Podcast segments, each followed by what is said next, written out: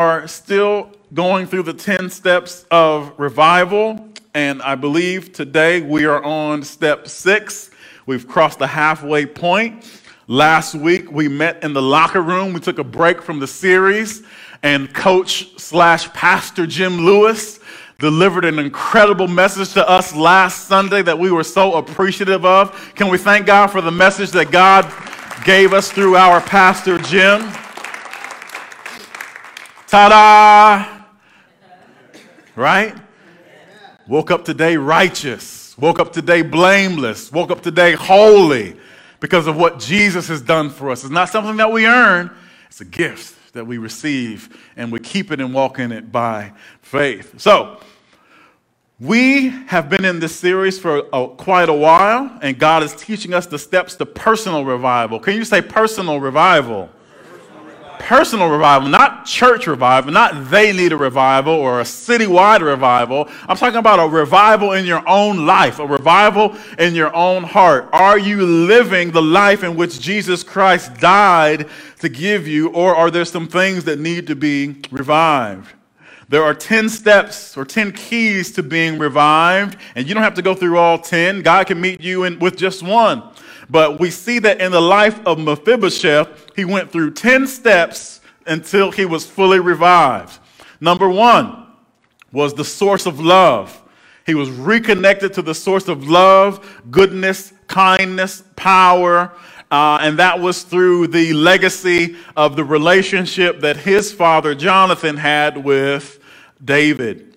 The second step, there was a covenant, a promised commitment to the well being of another. So the reason that Mephibosheth could be revived was because there was a covenant out there that was still active. David and Jonathan were best friends, okay? Uh, like they loved each other's souls and they made promises and commitments to each other to always care for one another. So King David came to town and asked, Is there anyone left of the household of Jonathan that I might show kindness to? And they said, Yes, his grandson Mephibosheth lives in Lodabar. So the covenant was still out there. So that's why revival was uh, made available. Number three, there was a separation that happens in our lives, whether that be real or perceived, from the abundance of life caused by the thief Satan. So Mephibosheth needed a revival because when he was five years old, his grandfather and his father were murdered. And the nurse tried to run with the baby and escape, but dropped him on the way and crippled him in both feet. So not only was he mur- his, his family murdered, now he was crippled in both feet for the rest of his life. And he lived in Lodabar now, a place with no word, a place with no hope. Step four, a reunion happens between the victim and the victor. So King David came to town. So there's reunion between royalty and Mephibosheth. And the reason that we are able to have revival in our own lives is because there was a reunion between the victim and the victor. The reason we need revival is because the devil has been busy. He steals, he kills, and he destroys. So we must come to the point where we say, you know what? Enough is enough. I am done being tormented by the enemy. I've got a covenant out there with God, and I'm going to have a reunion with Jesus. All right? The victim and the victor. Number five, a surrender and reverence to the reviver. So we surrender our lives to him, even in all of our brokenness. God knows that we mess up. God knows that we've committed sins. God knows that we've strayed from him, but we still bring ourselves to him, crippled feet and all, and say, Lord, here I am. I've really messed up this time, but I need your help. Lord, will you help me? So we surrender and we reverence the, the uh, give reverence to the reviver, and then finally, finally, step six is where we are today. And that, I'm sorry, we're actually in, in seven. Six was a new covenant of revival and restoration. And seven is today, it is a humble response to the offer of revival and restoration. Can you say a humble response?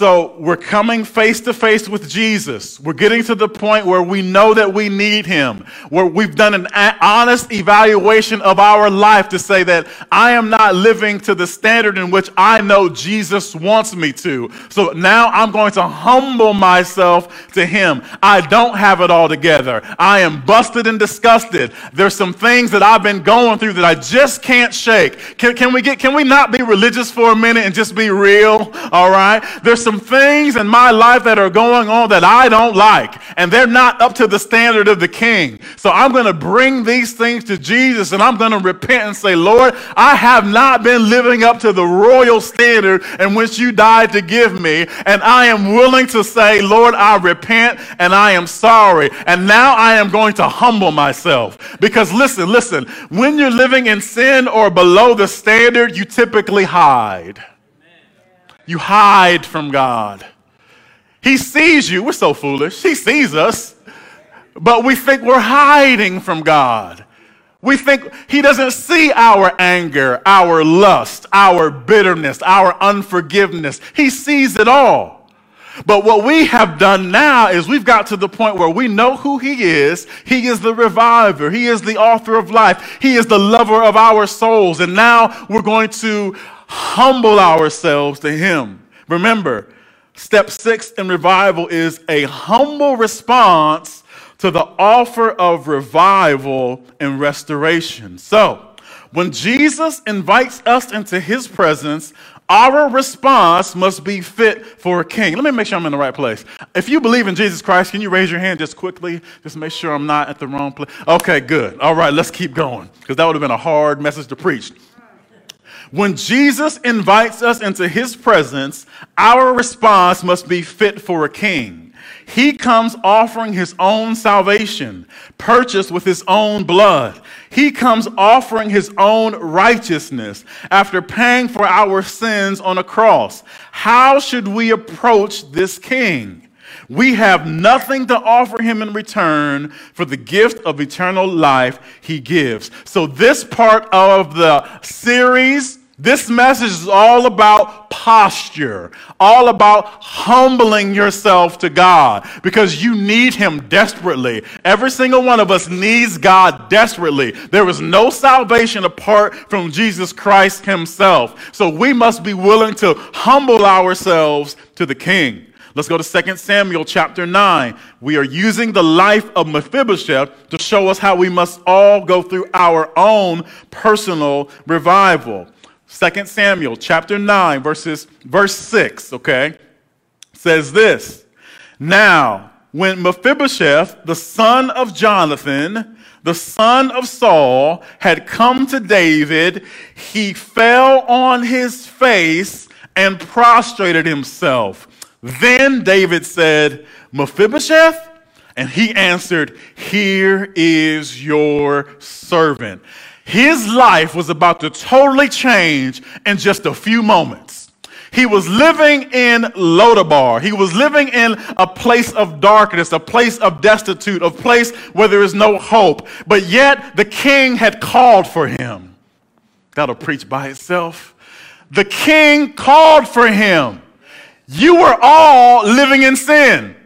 Me too out at the bar, out out chasing women, out lying, out uh, uh, just cursing, just living in sin. Okay, that was me in my own Lodabar. And don't look at me like that because you got a Lodabar too that you came from. All right, but the King called us by name. So we were living in sin. We were headed to hell. We were having fun. We didn't even know how close to the edge we were, but yet the king calls us by name. And so David comes to town and says, Is there anyone left? They said, Yes, Mephibosheth. And he says, Bring him to me. So while you were living in sin, God was so gracious towards you that he called you by. Maybe it's been too long since some of y'all got saved. You were living in sin. And if you had died there, you would have been lost forever. But the king called you by name. He called you out of darkness. Thank you. Somebody got it. Somebody got it. He called you out of darkness. We would have still been there because we were enjoying the pleasure of sin. We weren't thinking about Jesus at the bar. We weren't thinking about Jesus while we were in sin, but yet we heard a voice. God called us out of sin by name. And how did we respond? Well, to be honest, some of us kept doing what we were doing. And we only talked to him again when we were uh, at 2 o'clock in the morning, uh, bending over a toilet, throwing up, and saying, God, if you take this feeling away from me, I'll never do it again. But yet, the next Friday, there we were in Lodabar again. And the problem is this we can be saved, but still visit Lodabar sometimes. There's still some activity in some of our lives that doesn't belong there. That's the old life. But when are we going to rip up the map to Lodabar? When are we going to stop visiting the sins of the past? When are we going to be satisfied with the king? So Mephibosheth fell down to the king and he prostrated himself as well. So let's look at the posture of Mephibosheth, all right? So, what we have to ask ourselves, those of us that desire revival, that is life in Christ now and forever to the fullest, who do you think you are? And how do you present yourself? So, Mephibosheth was the son of a prince and the grandson of a king. So, imagine if he had tried to come in the wrong posture. Imagine if he would come up to David and say, well, okay, you're a king, but so was my, my grandfather was a king. And my son was a prince. So what's up, dude? What, what, what's going on, dude? Is that how he came? No. He humbled himself. When you approach a king, you humble yourself as you approach Jesus Christ in prayer, the, the giver of life, we humble ourselves. Mephibosheth made himself of no reputation, and he didn't consider himself to be all of that. Mephibosheth knew where he had just been called from, from Lodabar, from a low down place, okay? So listen, Christians, if you are living down here and the Lord wants you up here, when you get into his presence, and I pray that you're getting in his presence, I pray that this Sunday morning and next Sunday morning are the only time scheduled on the calendar where you'll get in his presence. When you're living down here and the Lord allows you to be in his presence, you have to say, okay, Lord, I am down here. I humble myself to you. But Lord, I desire to come up to where you are because that's where we should be. Because the Bible says that he has seated us with him in heavenly places. The Bible says that the Spirit of the Lord God, the same Spirit that raised Jesus Christ from the dead, also lives inside of me. So there's some equality going on here. All right? Jesus Christ has died to give us his righteousness on an equal level. All right? We are co heirs with Christ. So if we are living in a place of sin, well, I'm a Christian, but I still do this, and I still do that, and I still do this. We've got to say, you know what? Lord, I, I need some help. And I humble myself to you, God. I'm not all of that. And some of us walk around like we're all that. We're Christians and we think that we're just all that. To all that to repent. To all that to humble ourselves and say, Lord, I fall short in this area to all that to say, God, I've got a problem with a few individuals in my life, but you know what? I'm just not going to deal with them. Oh, Lord, I love you. I know that was terrible singing, all right? However, that's a terrible attitude as well. We've got to get things right with Jesus, all right? He's coming back for a church without spot, wrinkle, or any such thing. I don't want it to be up to my righteousness to get into heaven. I want to have the righteousness of God that was given to me through Jesus Christ. And I pray that that's what you're aiming for as well. More and more, my desire is just to be like Jesus Christ because that's what a Christian is. A Christian is a person in which the Spirit of the Lord lives inside. And all of their, their motions and all of their thoughts, they come from Jesus Christ Himself. We live by the Spirit of God. Our problem is that sometimes we're carnal and sometimes we're spiritual. So we're these half breeds. We're half holy and half hood. That's the only thing I can think of. I'm sorry. I'll bless the Lord with my mouth sometimes, but I'll also tell you off.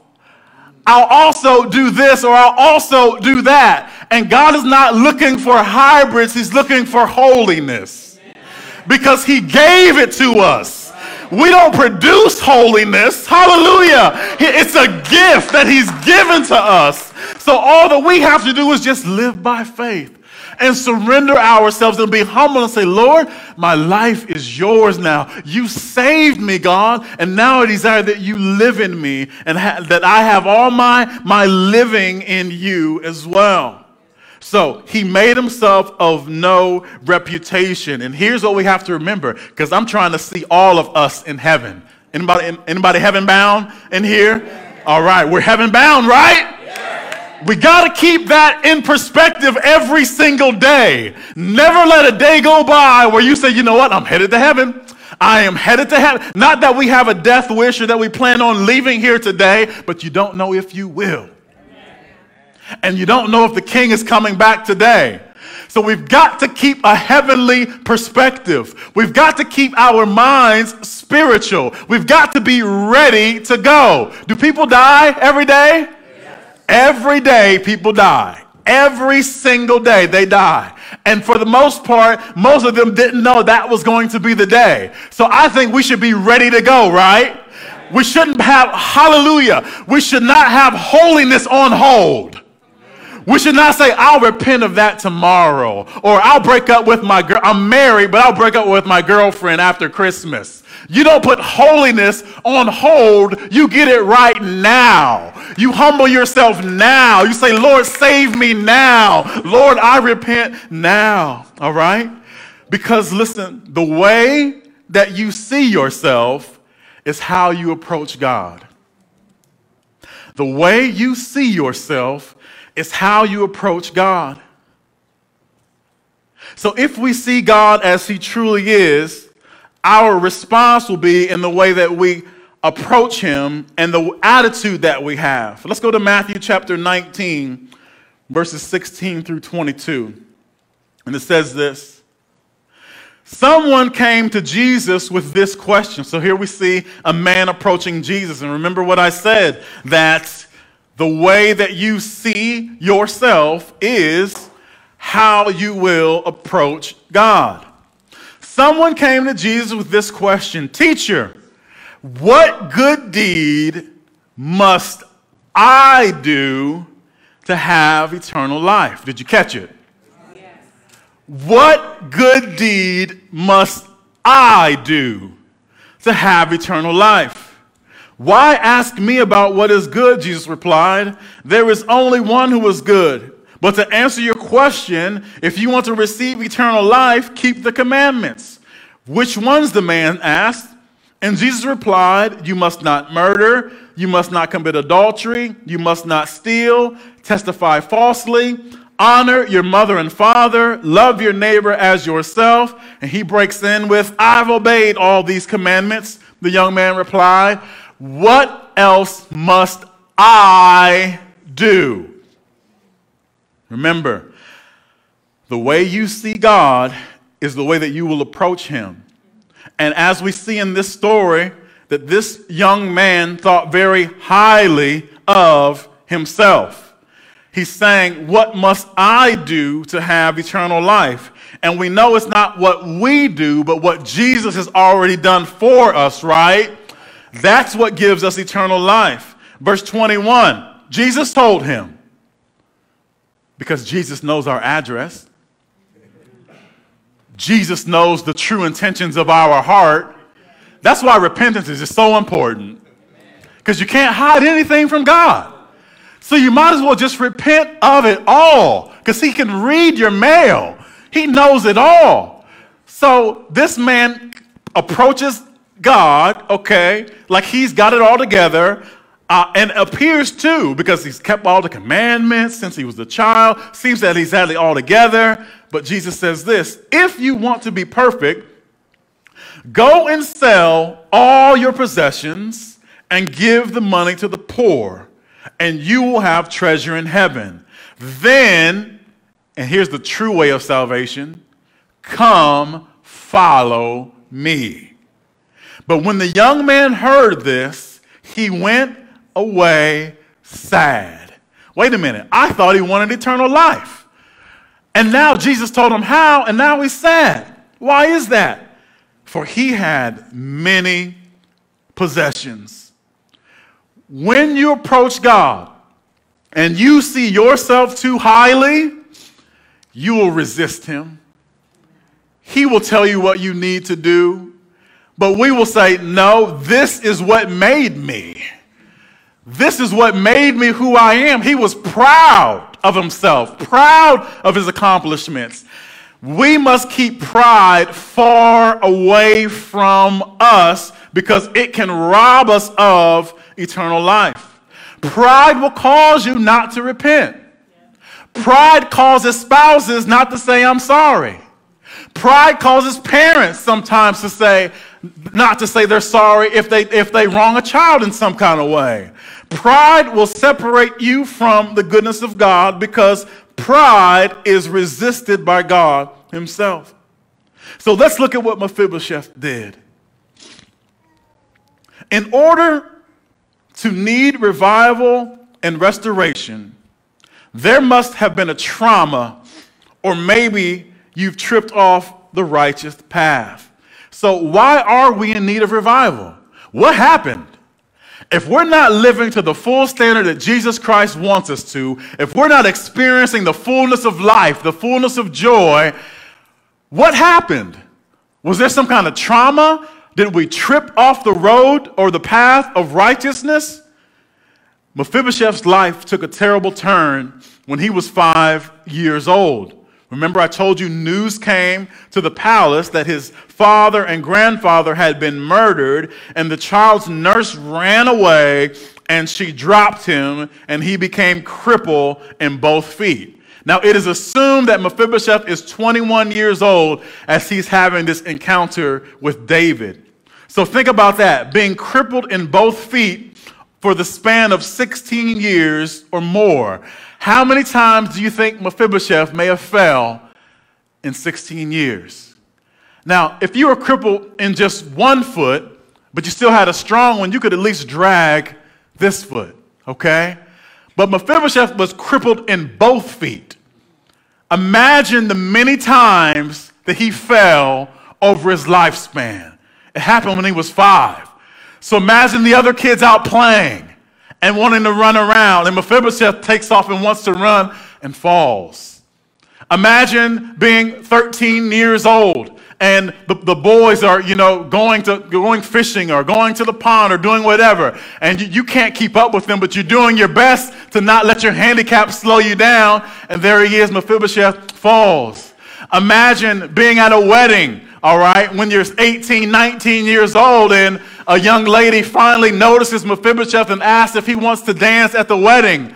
And during the dance, he falls.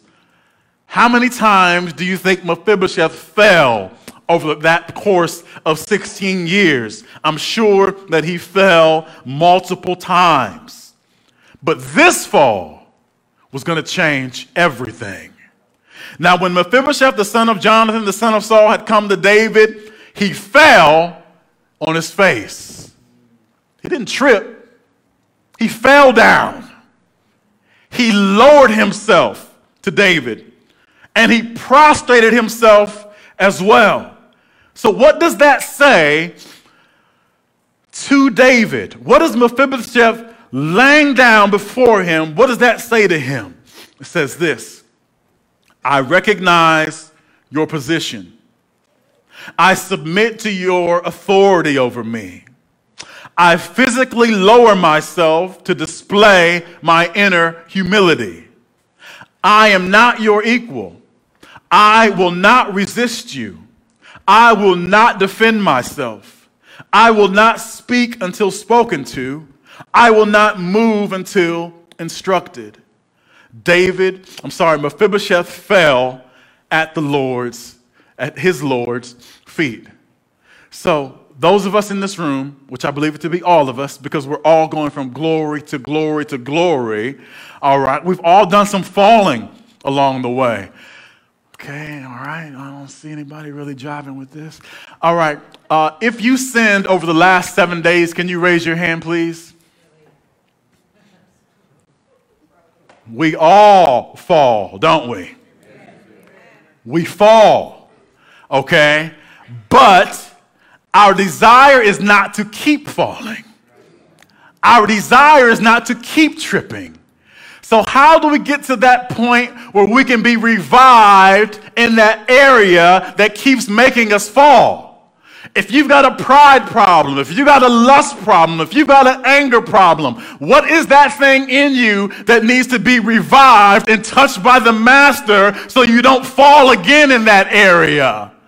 The way to, to stop falling into the same sin over and over and over again is before you ever fall, fall. Before you ever fall into the sin, fall at his feet. I promise you it will work every time when the desire for sin begins to rise up in you and that flesh is coming alive and if and you know that if you begin to take steps when your flesh is activated it's only a matter of time before you fall but if you will fall before you fall if you will fall in that moment to the feet of the, of the king and say, Lord, I don't want to do this sin anymore. Lord, I don't want to be like this anymore. Lord, I give you my full, I give you the fullness of who I am. Will you help me? And in that moment, the same thing that, that King David saw, Jesus will see in us. So when you fall, all right, when you posture your heart into a humble position to God, this is what he sees you saying.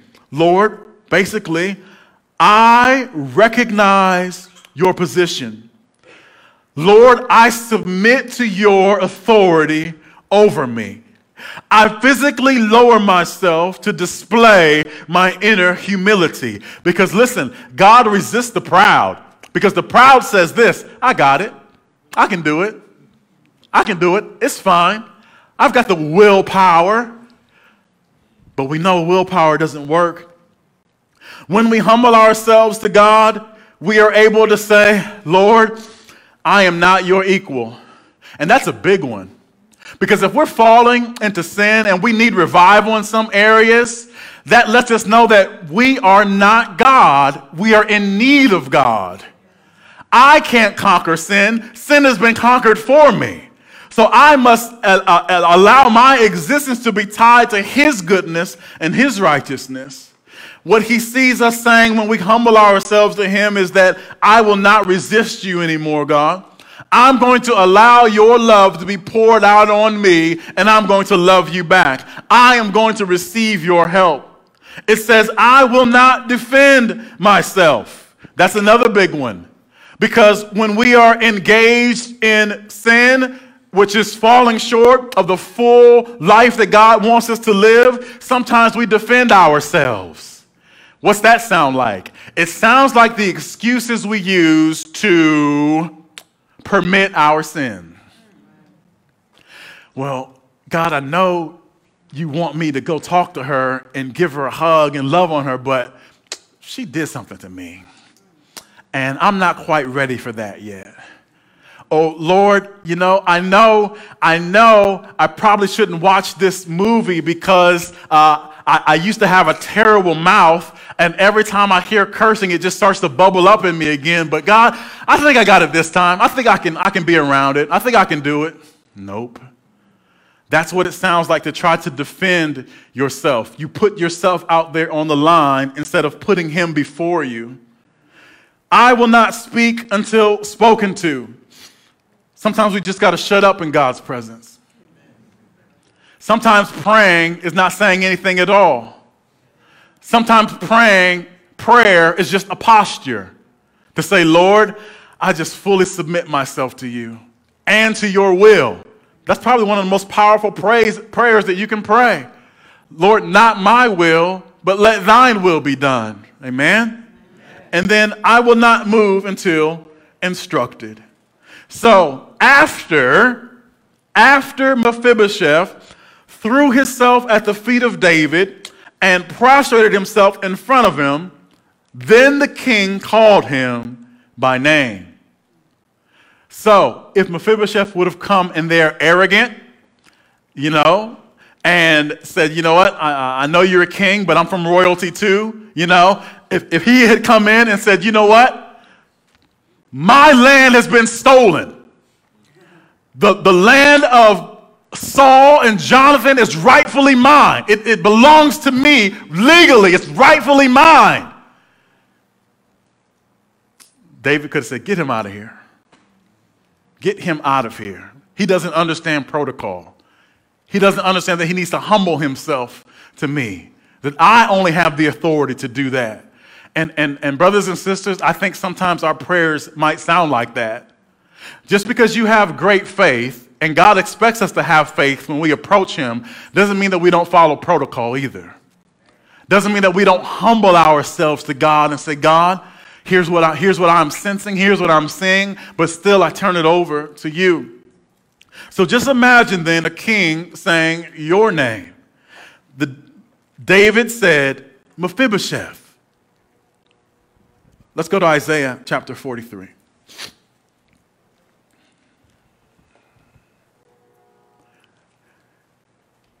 Here's what it sounds like for the Lord to call you by name. And if the Lord's going to call you, He has intentions.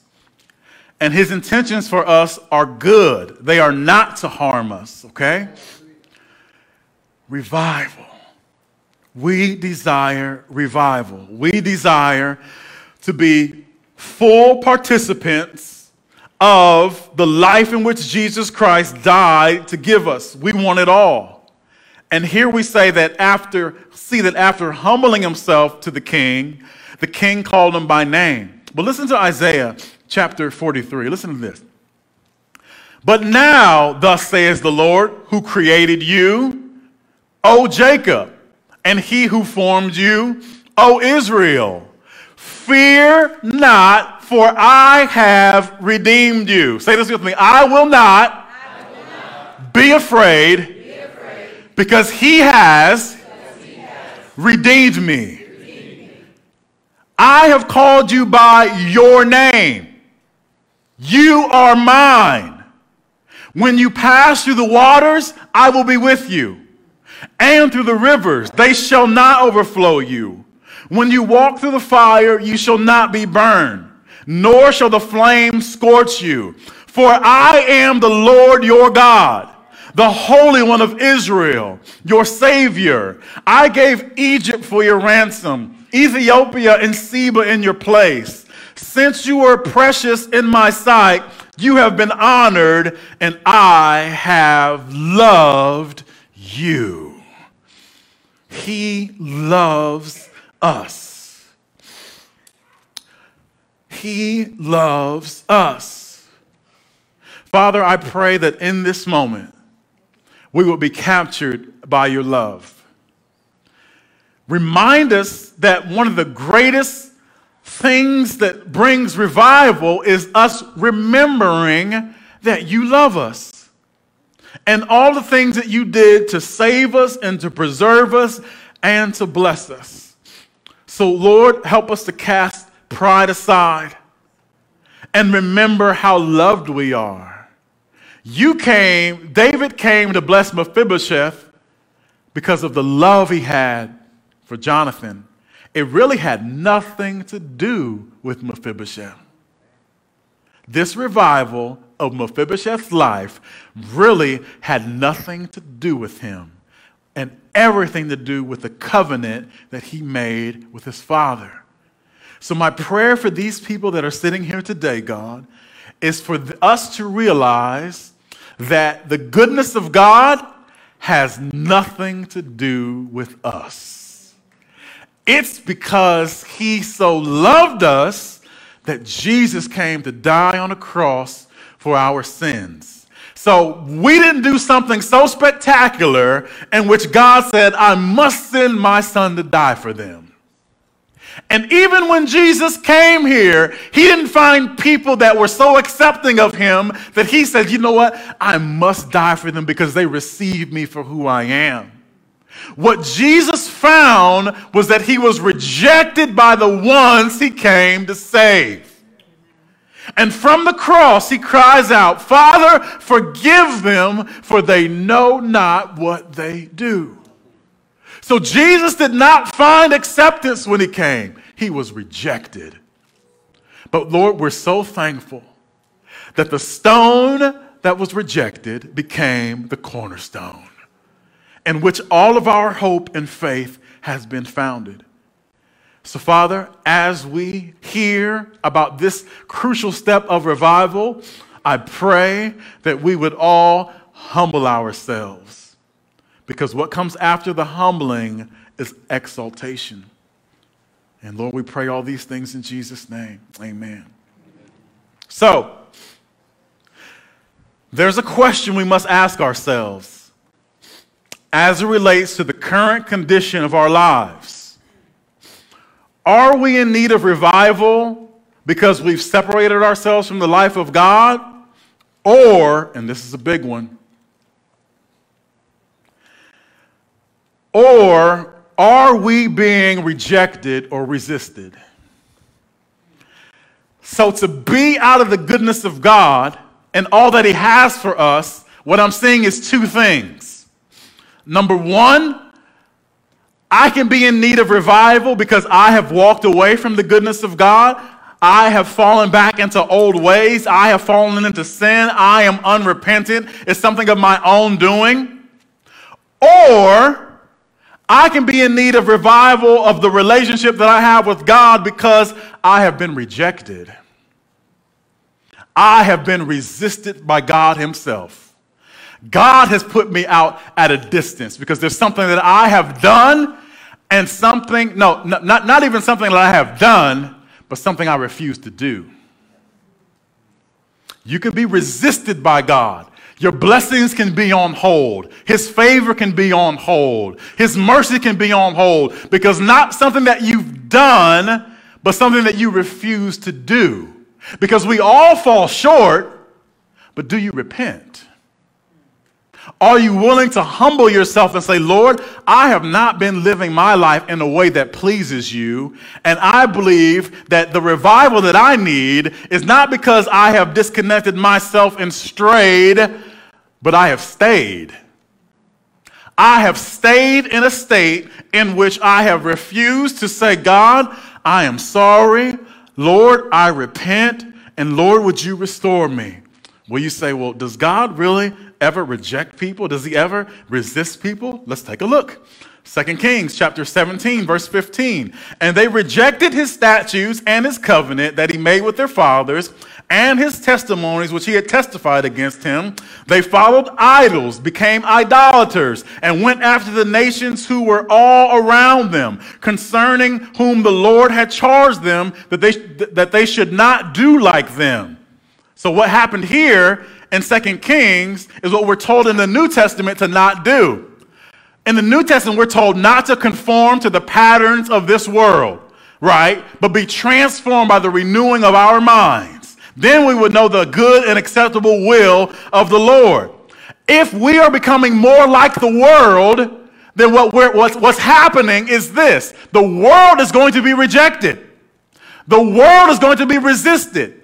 And if we become more and more like the resisted ones, then we will find ourselves being rejected as well. 2 Kings 17 20 says this And the Lord rejected all the descendants of Israel, afflicted them, and delivered them into the hand of plunderers until he had, until he had cast them from his sight. Hosea 4 6.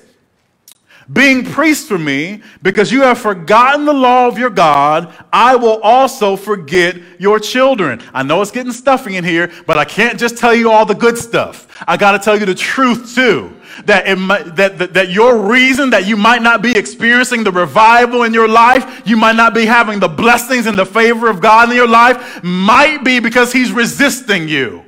And the reason that He will resist us is because we're proud and we become more and more like the world, and we won't humble ourselves to be the child of God that He's calling us to be. So we need to determine God, where am I in this need of revival?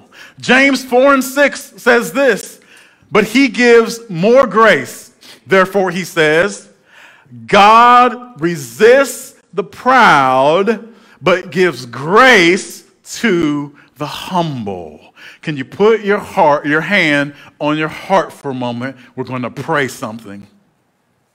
Father, I pray for each heart right now in the name of Jesus, including my own. Would you look inside these hearts? And if you find any pride, would you begin to remove it now? If you find rebellion, would you begin to remove it now? For your word says that rebellion is as witchcraft. We don't want to rebel against the living God. We want to be on the right side of God's wrath. We want to be safely placed out of the way of the destruction that's going to come to this world. So may we separate ourselves unto God. I pray in the name of Jesus Christ that we will never be too proud to humble ourselves and say, Lord, I repent. Father, forgive me of all of my sins and trespasses, and would you please create in me a clean heart and renew the right spirit in me? And we pray these things in Jesus' name. Amen. Amen.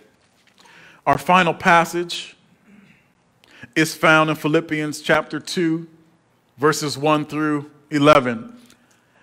Not only did Mephibosheth, who was only a man, humble himself, but we see an example in the Word of God where Jesus Christ himself humbled himself. The step of revival that we are, are on right now is learning how to humble ourselves because in humbling ourselves, we let go of what's killing us. Please catch this. If you ignored the entirety of the message, I pray that you catch this part right here. When we humble ourselves to God, we let go of what's killing us.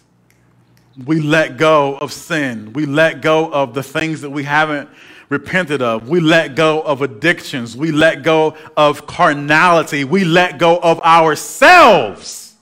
That's the key right there. When you humble yourself to God, you let go of yourself. Because the Bible says those that seek to save their lives will lose them. But those who lose them for my sake will find them. When we humble ourselves, we let go. And I have to let go of myself because apart from Christ, I am a wicked and evil man. Apart from Christ, I have no righteousness. Apart from Christ, I am extremely carnal, and all of my ways lead to death. So, the, the worst place for my soul to be is in my own hands. And the worst place for your soul to be is in your own hands. Don't you dare have a hold of your soul and call it holy. Don't have a hold of your soul and call it righteous. Only those souls that belong to God have been made holy and righteous, and that is why we must humble ourselves to God. If Jesus humbled himself, who are we not to? Uh, Kimberly, you can come up. We're finishing right now. Philippians 2 1 through 11. Is there any encouragement from belonging to Christ? Say this with me. It feels good and it's the truth. I, I belong, belong, to Christ. Christ. Woo, that was good. We're going to say it again because that's powerful. I, I belong, belong to Christ. Christ. Woo! May every demon in hell be served notice. May the fear that tries to live inside us be served notice. That we belong to Christ. All right? Is there any encouragement from belonging to Christ? And we just saw that verse happen in real time. Weren't we encouraged as we said that we belong to Christ? So the answer is yes, right? Say yes. yes. I'm going to read this verse and I want you to shout yes after I say it. Is there any encouragement from belonging to Christ? Yes. That was weak. We're going to do it again.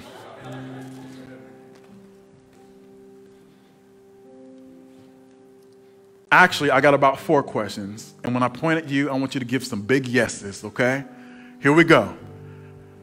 Is there any encouragement from belonging to Christ? Yes. Any comfort from his love? Yes. Any fellowship together in the Spirit? Yes. Are your hearts tender and compassionate? Yes. So, since the answer is yes, listen to the instructions from the Word of God. Then make me truly happy by agreeing wholeheartedly with each other, loving one another, and working together with one mind and purpose. Don't be selfish. Don't try to impress others. Be humble, thinking of others as better than yourselves. Don't look out only for your own interests, but take an interest in others too. You must have the same attitude that Jesus Christ had. Say this with me. I must, have the same attitude, that Christ Jesus had. If you want revival, if you want the best from God, now and forever, you must have the same attitude that Christ Jesus had. Attitude precedes revival. You've got to have an attitude that you belong to Christ.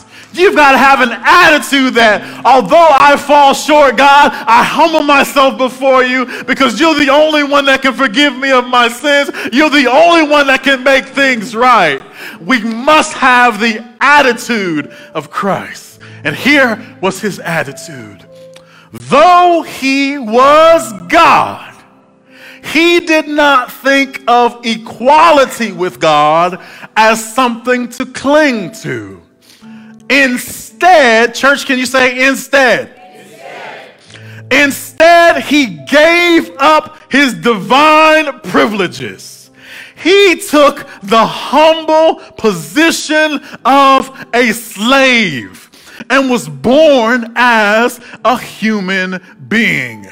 When he appeared in human form, he humbled himself in obedience to God and died a criminal's death on a cross. Shout, therefore. therefore. That wasn't a shout. Shout, therefore. therefore. So, because he did all that, hallelujah, I told you that in order to experience revival, there has to be an attitude first an attitude that I don't have it all together. Especially if God came to this earth and said, you know what? I'm not even going to cling to my godliness. I'm going to become a man just like them and I'm going to die on a cross just like they do. And I'm going to take on all their sin, even though I haven't committed one, just because I love them. I'm going to obey the Father. He humbled himself.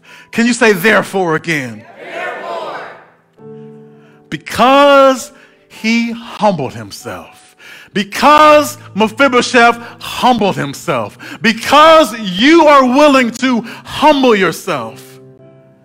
God elevated him to the place of highest honor and gave him the name above all other names. That at the name of Jesus, every knee should bow. How many?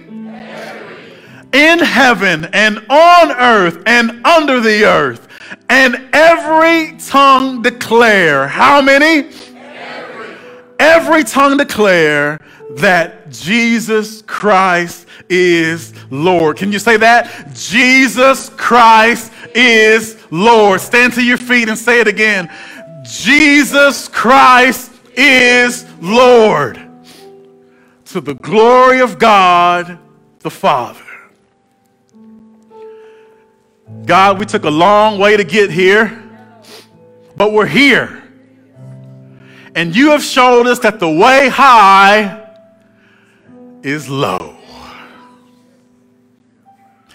And since we're already down on the ground because both of our feet are crippled, since we keep falling anyway, since we are prostrate before the problem, because we keep tripping over the issues, since we're already on the ground, we're going to take our eyes off what caused us to fall and put our eyes on the one who can lift us up again. And his name is Jesus. He's been given a name above every name. He's been given the highest amount of glory that any can have more glory than all the angels combined, more glory than the prophets, more glory than the saints, more glory than the martyrs, more glory than all before him. Jesus. And this is why we humble ourselves because he is the highest. So, Lord, I pray that today something would change in our, in our hearts and in our minds. Because if there's going to be a revival, we need a new attitude. Mephibosheth came before King David's presence in the right attitude. He threw himself at his feet. And the king said, Mephibosheth? And Mephibosheth responded, it is I, your servant. So, Father, we are not your equals. Father, we resist being proud. We resist being high minded. We resist being rebellious. We resist being sinful. We resist being full of the love of this world. We resist being lovers of money. We resist being lovers of pleasure. We resist being led and motivated by our flesh and our desire. O King, is to just be a servant, to be happy with that in which you have entrusted us with to be happy with you. You're enough, God. You've always been enough.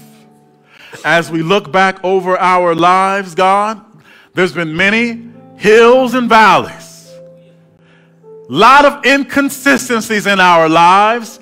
Bank accounts fluctuate, friends change, family members die, jobs close lots of changes in our life if we're to look back, but there's one constant that we can always see. And Lord, you've been good to us. You have never left us, and you have never forsaken us. Many, we have seen the backs of many people. They showed us their back, God, but not you. You have never left our side. And because of that, God, we recognize that we are in need of a revival. Restoration of our relationship with the King. We humble ourselves to you, O King. And we desire that after you pour out your love on us, that we pour out our love on you. Who would have thought? Never in human history has there ever been a king that was willing to die for his subjects. Never. A king always shows up with a robe on and a crown. A king always is dressed appropriately in public, but not our king. They stripped him and they put on a crown of thorns and they nailed him to a cross. How shameful that was for a king to have to die like a thief but yet he did. That was the greatest act of humbleness in the history of all time. He allowed them to nail him. I don't think you're catching it. He allowed them. He said, if I wanted to escape this moment, I could ask my Father for legions of angels and they would deliver me. But to humble yourself is to be willing to give it all up for the sake of another.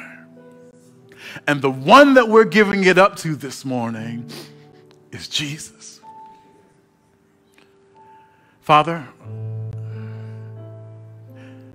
in the beginning, I asked them to say a prayer in which they said, Jesus, I am so sorry. But now we're going to say another prayer.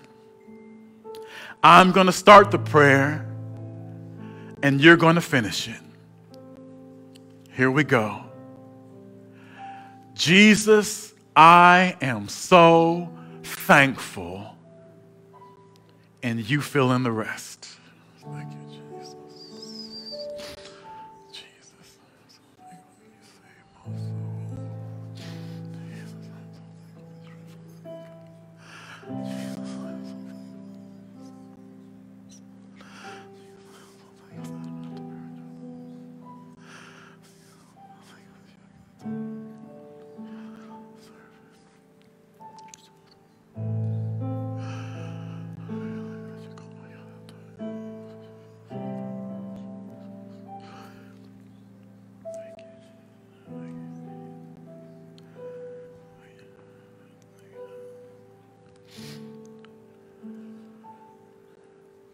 Just remember this.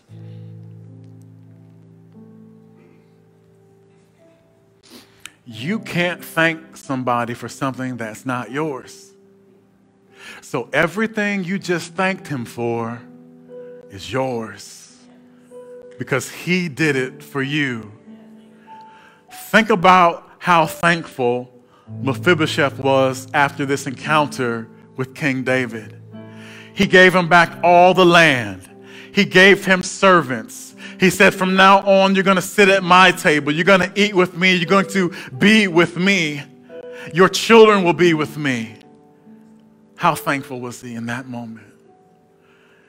So I pray that something has happened here to you today, that the Holy Spirit has taken you from a place of repentance to thankfulness. And if you'll notice, the shape I'm making right now is like the shape of a rainbow. You start down here, you humble yourself. And then, as you begin to think about all of his promises, it takes you higher and higher and higher. But you don't keep that attitude. Yes, you've been moved to a, a higher place and a better position in God, but you live humbly. So, Lord, we just humble ourselves to you and we thank you for what you did in this place today.